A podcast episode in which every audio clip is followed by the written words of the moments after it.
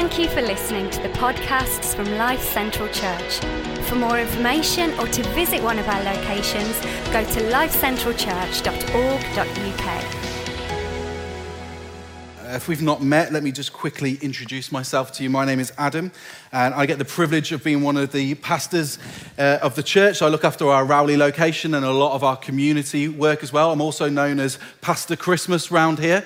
Uh, I'm really excited about Christmas. Is anybody else excited about Christmas? Would you say, come on, would you say you're hyped about Christmas at this time of year? Because I am really hyped. I mean, look at my shirt. I've even got a Christmas pudding tattoo. I love Christmas that much. But you know, hype is part of our modern day culture. And according to the dictionary, this is what hype means it means to promote or publicize a product or idea intensely, often exaggerating its benefits. And if you've heard of the word hype, then you've probably heard of the phrase, don't believe the hype. And the title of my talk today is Don't Believe the Hype. But if you haven't heard that phrase, don't believe the hype, where the heck have you been for the last 30 odd years? Because one of the greatest bands, Public Enemy, released a song back in 1988 called Don't Believe the Hype. And it was in response to public unrest and political unrest in America at the time. And the phrase Don't Believe the Hype literally means the opposite of hype. It means this it means ignore the media, the marketing buzz, or rumors around a story or person. But you see, hype is something that is all around us all of the time. And it's only getting stronger, isn't it? With the rise of social media, the internet, smartphones and devices, how we communicate with one another, satellite television, we struggle to get away from hype. Sports teams use it to gain support, brands use it to gain sales, politicians use it to get elected, dare I say, even some churches use it to, to gain some interest in their events. And whether you're a Christian or not, you can't deny now that most of us will put our faith in hype rather than in hope. And you know, as Christians, we believe, don't we, that God has a plan for us, right? A plan to prosper us and not to harm us, a plan to give us hype and a future. That's right, isn't it, Leon? No. Oh, sorry. No, it's hope. God has a plan to give you hope and a future. So you see, the question I want us to think about today is this Is our faith in hype or is it in hope?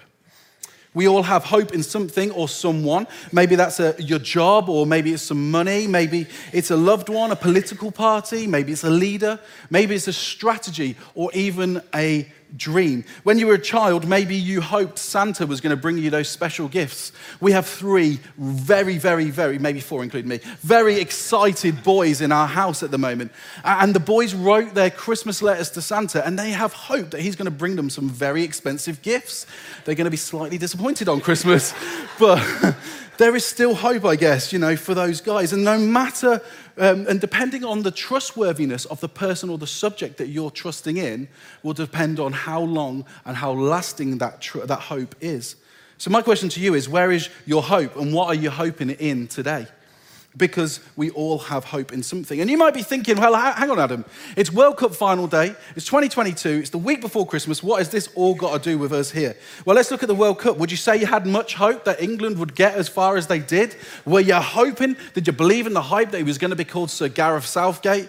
Uh, or did you believe the hype, or do you believe in the hype in Messi? That it's Messi's year this year. He's going to lift the trophy. Or maybe you're believing the hype surrounding Mbappe, that he is the greatest player on the planet at the the moment. Maybe you don't even care. Maybe you're more interested in Christmas like me. Maybe you believe in the hype and you're getting excited about the hype surrounding Christmas. Maybe you're a tinsel and turkey person. Maybe you love the gifts and the wrapping. Maybe you love the parties and the family. Or maybe you're just hoping for a peaceful Christmas. Maybe you're watching this or listening to this and thinking, I don't have much hope for the future. You know, the, let's be honest, things look a little bit bleak, don't they, in the moment? So who can blame you? Inflation's at its highest for years, cost of living's through the roof, food banks are creaking under pressure, and wages are down. Yet, can I just, for a few moments, tell you that there is some hope? There is some hope that we can get hyped about. Because, my friends, hype isn't something to hope in, but hope is something to get really hyped about. And the hope we're talking about here today is in the person of Jesus. And you know, it isn't something that's been created that's new, it's something that's been going on for the entirety of humanity.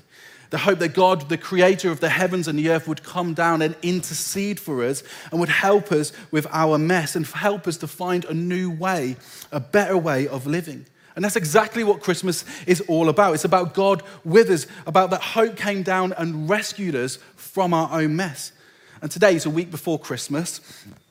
So I thought we'd look at the nativity story, and I want us to look at a particular character. A character doesn't have much hope, but he loves the hype. And, I want us to look at this character, help us understand why we shouldn't believe the hype. If you've got a Bible, why don't you turn it on? Or if you're old school, open it and follow with me. It's going to be on the screen. And we're going to read from Matthew 2, and uh, we're going to read 12 verses because it's going to be quite a big chunk, so just bear with me. And it says this. Now, after Jesus was born in Bethlehem of Judah in the days of Herod the king, behold, wise men from the east came to Jerusalem, saying, Where is he who has been born king of the Jews? For we saw his star when it rose and have come to worship him.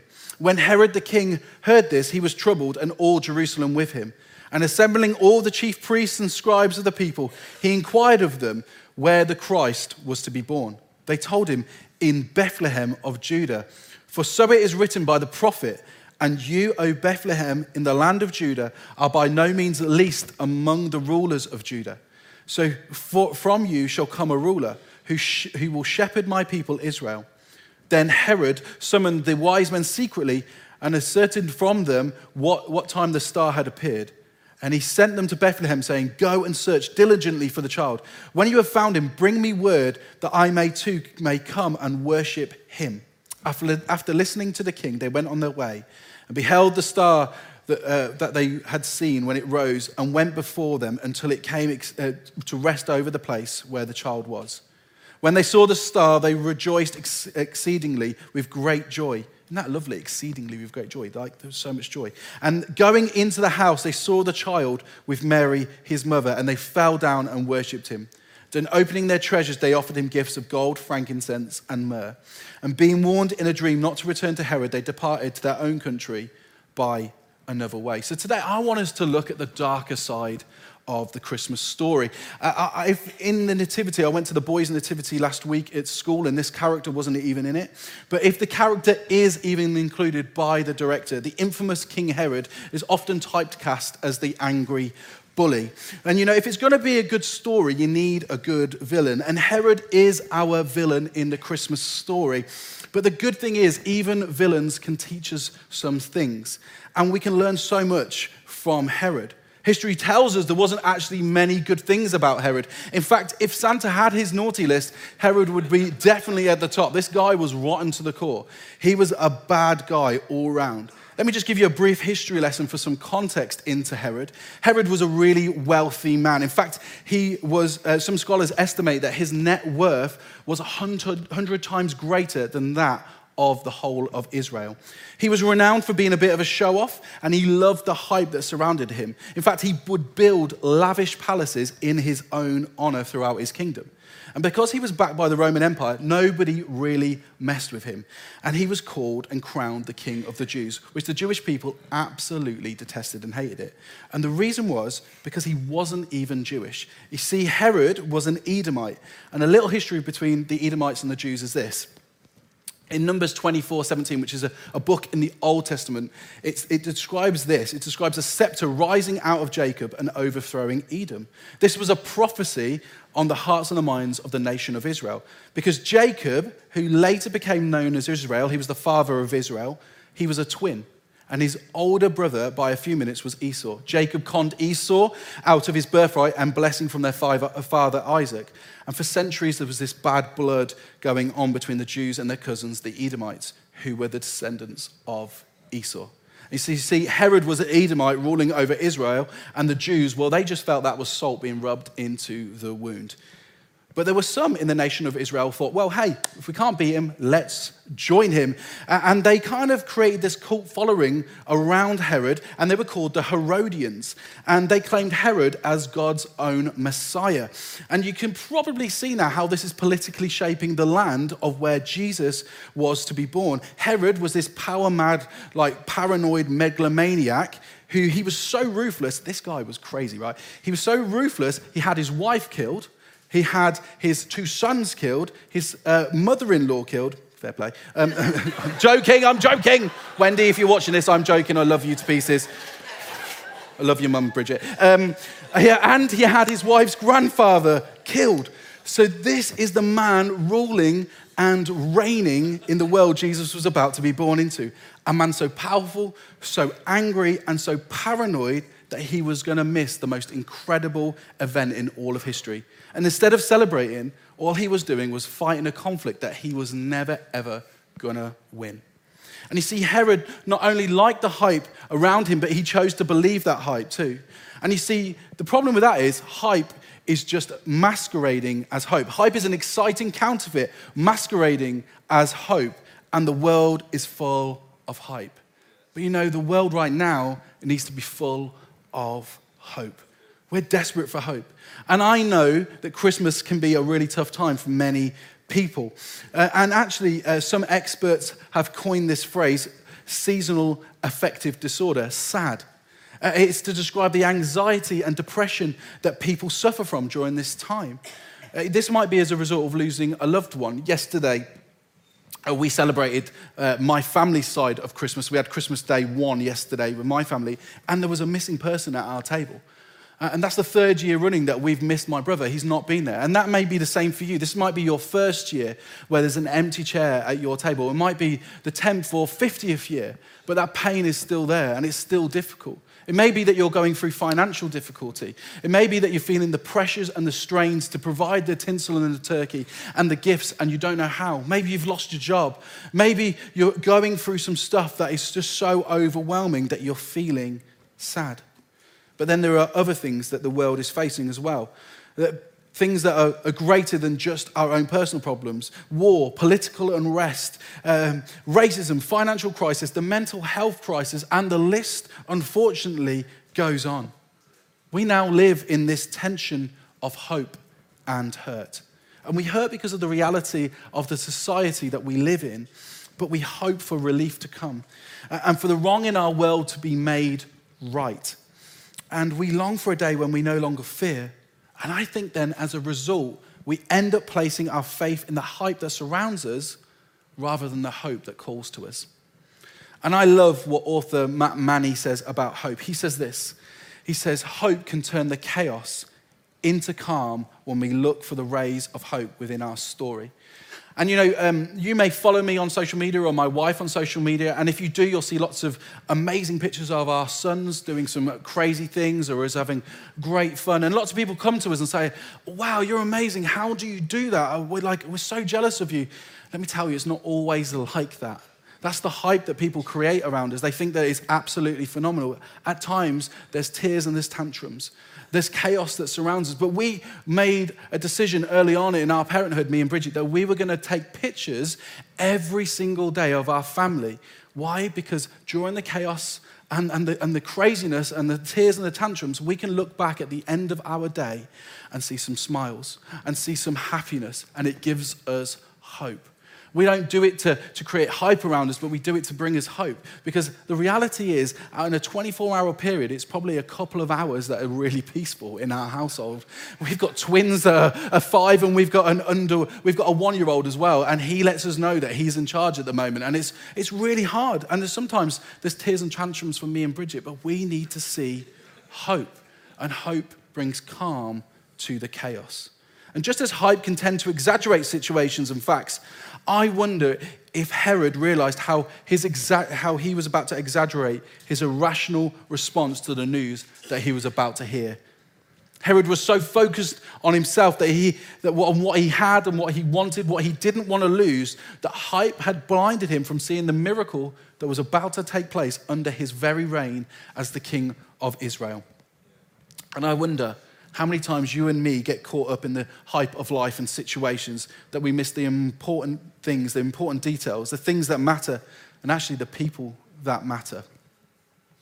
Herod spent years believing his own hype, that he missed out on the real hope that was to be born in his kingdom. And what's interesting is this is that Herod's palace, which was called the Herodian, eh, obviously because he was this messianic guy that he'd been given this title, it was the third largest of its kind in the world at, its, at the time. It was massive. History tells us it had four kind of turrets and they were 90 feet up into the air. It was built on top of another palace with double reinforced walls. So no one was getting in and no one was getting out. This guy was really lavish. And the royal family would occupy these four towers, and they would do that because they would get the breeze in from the Mediterranean Sea, so they would cool down in the evening, but they'd also see any attacks of any threats coming their way. And so, if you were thinking about the future king of Israel to be born anywhere, it would probably be there. But in one of the most overlooked acts of irony, I think, in the whole of the Christmas story is this, is that the palace of, of Herod overshadowed several smaller towns below it, in the valley below. And one of those towns was Bethlehem. And so maybe Herod, he could have been up there uh, uh, at the time that the census was taken, and he could have seen all those people converging on Bethlehem and those small towns as they came to register themselves in this census. But you see, Herod wasn't interested. And I think Herod missed the most incredible moment of history because he was distracted by his own hype and he didn't see the value in the valley below. And I wonder what hype you are believing that is distracting you from the hope that is on offer to you today in Jesus. And I don't mean that in a convicting way. I mean that as I'm in that place as well. Sometimes I believe the hype and I miss the really important thing that is Jesus. What situations are we facing that is causing us not to consider the hope that is on offer to us? See, God didn't give us hype, He gave us a living hope. And this hope is found in the person of Jesus.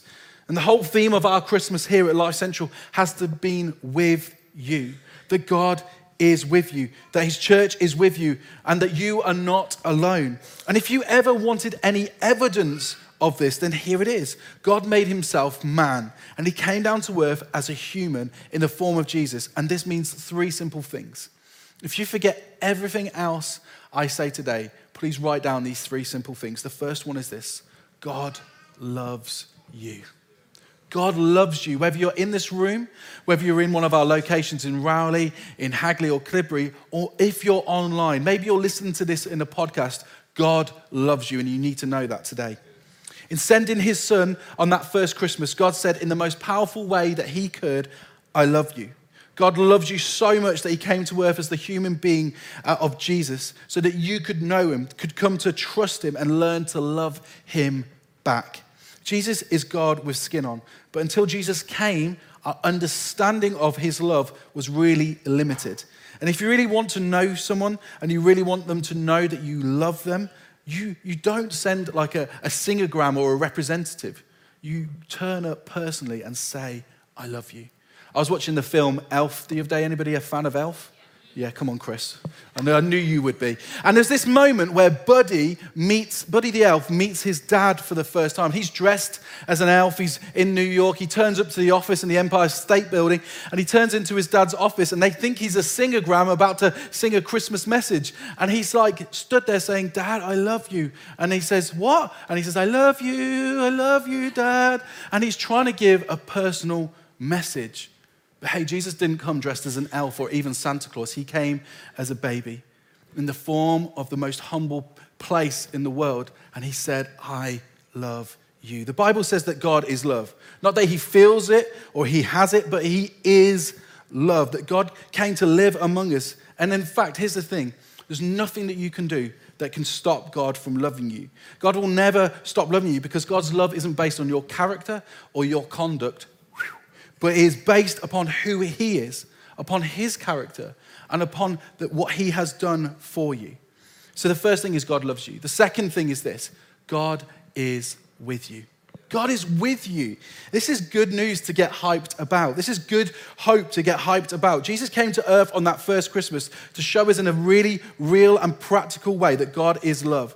And Isaiah 7 14 says this It says, Therefore, the Lord himself will give you a sign. The virgin will conceive and give birth to a son, and will call him Emmanuel. God is with us, God is with you. Despite what you may feel, God is not distant. You are never alone when you have God in your life. If you've placed your trust in Jesus as your Savior, you can be assured of His love forevermore, His presence and His help. Now, you may not, now you may need to learn to tune into His presence because you may not feel it all the time, but He is there. He's never going to abandon you. He's never going to forsake you or betray you. He will never leave you no matter what you do or how badly you mess up. And then finally, God isn't just with you, but He is for you. God is for you. This is real hope that we can get hyped about. Many people don't believe that. They think that God is out to get them. They think that He's the fat man with the red suit on up in the sky who's saying there's a naughty and nice list. But God doesn't have a naughty and nice list. He doesn't say, oh, you're on the naughty list and you're on the nice list. This year you need to try harder because He says it's not about you, it's about what I've done for you. You know, God's only got one list and it says this those that I love. And guess what? You're on it, you're on it, you're on it, you're on it, you're on it. In fact, everybody is on it. No matter what you've done or who you are, you're on God's list of love. The Bible clearly tells us that God is for us. I quoted that, misquoted that Bible verse earlier in Jeremiah 29 11. It's found in the Old Testament. It says this For I know the plans that I have for you, declares the Lord. He doesn't whisper it, he declares it. Plans to prosper you and not to harm you, plans to give you a hope and a future. You see, some people may fear that God is out to get them due to having a guilty conscience or ignorance of what God is like. All of us struggle with sin, which is the things that we do wrong on so many different levels. The more sensitive you are to your conscience, the guiltier you're likely to feel. Many people are afraid of God. They don't understand that Jesus has come to forgive them, not condemn them. See, we're all familiar if you've grown up around church or maybe you haven't but you will have heard this verse before, John 3:16. For God so loved the world that he gave his only begotten son, that whoever believes in him shall not perish but have everlasting life. But you know what John 3:17 says? John 3:17 3:17 sorry assures us that God is for us. It says this, for God did not send his son into the world to judge the world, but the world might be saved through him. Jesus came to save us, not to judge us. He came to offer us forgiveness of the things that we do wrong. He came to offer you and me eternal life with Him in paradise. When we sin, Jesus doesn't rub it in our faces, He rubs it out. He forgives us and He sovereignly works in our lives to change us from the inside out. He works to make us more like Himself. Why? Because of what Jesus has done for you on the cross. God is not mad at you anymore. He calls you his own, his precious own. In fact, if you were the only one left, he would say you are the greatest gift ever. He is so looking forward to, to being with you. And so let's season Let's not forget the reason for the season. Let's put Jesus front and center, yes, but let's get hyped about the hope that is God's love and presence and enduring commitment to us. I, was listening to Andy Stanley, who's an author and pastor uh, in America, and he said this recently. He said, Look, Jesus isn't the reason for the season. I was like, oh. He said, But you are the reason for the season. Because Jesus came for you and for me. If it wasn't for what we'd done wrong, he wouldn't have come and done the greatest rescue mission. So Jesus is the reason for the season, but so are you, which means you are really important to him. So if this is your first time of hearing this today, or your hundredth time of hearing it today, I think that this is good news that we can get hyped about. I think this is hope that we can put our full faith in and get hyped about. I don't think that this is hype that we're hoping in, but this is hope that we're getting hyped about. And I want to encourage you to do something about it maybe you're in one of our locations and you've heard that we're running an alpha. Why don't you get your phone out now and sign up for alpha? It's really easy. All you have to do is text LCC alpha uh, to 60777. So LCC alpha followed by your name to 60777. Do it now if you're thinking about, I want to ask questions about this hope that this person's getting hyped about. Hey, listen, we're doing Alpha here on the 9th of January in Halesowen. We're doing it in Hagley and we're doing it online. So there is no excuse. You can't say, well, I can't get there because I'm putting an extra one on for you on a Wednesday night to do it online. You will get a personal response from me, and I cannot wait to hang out with you and help you discover this hope that we're talking about. And maybe you've heard this a million times, and maybe you're already a Christian. You think, I don't need to do Alpha. But I tell you what, we've all got people in our life that need to do Alpha and need to discover this hope that is found in Jesus. So maybe in this next moment, you get your phones out as well and you text LCC Alpha followed by your name or your friend's name to 60777, and I will respond to you, and you can invite your friend to come and hang out with us in, at Alpha and discover this hope. Because you know what? Jesus isn't wearing a big suit saying you're on the naughty list, but he is a perfect personal Savior who knows you intimately and has said, I've got one list and your name is on it. And it says, I love you and I would go to the cross for you today, tomorrow, and every single day to save you because you are precious to me. So we're going to sing a song in a moment. I'm coming to an end. I'm going to pray. We're going to sing a song. This song is, I love it. We've been playing it a lot in our house this week. It's called Cornerstone. It's a beautiful song about how we can build our lives on the rock that is Jesus, how we can focus on His hope. And as we sing it, why don't you declare it over your lives? And why don't you respond personally to what Jesus is doing and the hope that He has offered you? Why don't you text that number? Why don't you sign up? Why don't you personally respond? Start thinking about who it is you can invite and invite those people. Why don't you stand with me for a moment, whether you're in the room or in one of the locations? I'm going to pray and then we're going to worship. Let's take the roof off this place this morning. Let's, let's declare it. We may be lower on numbers in here this morning, but listen, our faith isn't in hype. Our faith is in hope, and that hope is found in Jesus. So let me just pray. God, I thank you so much. I thank you so much for the truth that hype can only take us so far, but hope will take us forever. Hope, was, hope will conquer all the things that we face. God, I pray for my friends today online in the rooms, Lord God. If they've never heard this before and they want to respond, God, I pray that they would take that step of faith to put their hope in you once more, Lord Jesus. I pray that we would see people sign up for Alpha, Lord God, not to make us feel better, Lord Jesus, but to help them on their journey of discovering this hope that is in you, Lord God. Father, I pray that we, as we are changed from the inside out, God, would you change this town from the inside out? Our towns and communities, from our churches to the inside out, Lord God. Would you change us here in the room so we can go out and change those uh, communities that we're part of, God? God, as we sing this song, Lord God, God, would we declare it over our lives that our hope is built on nothing else but you, Jesus, who came down from heaven to earth to sacrifice yourself for pure love of us, Jesus. We worship your name today. You are worthy of our praise, God, in your mighty name. And the church said, Amen, amen, amen. Let's sing this.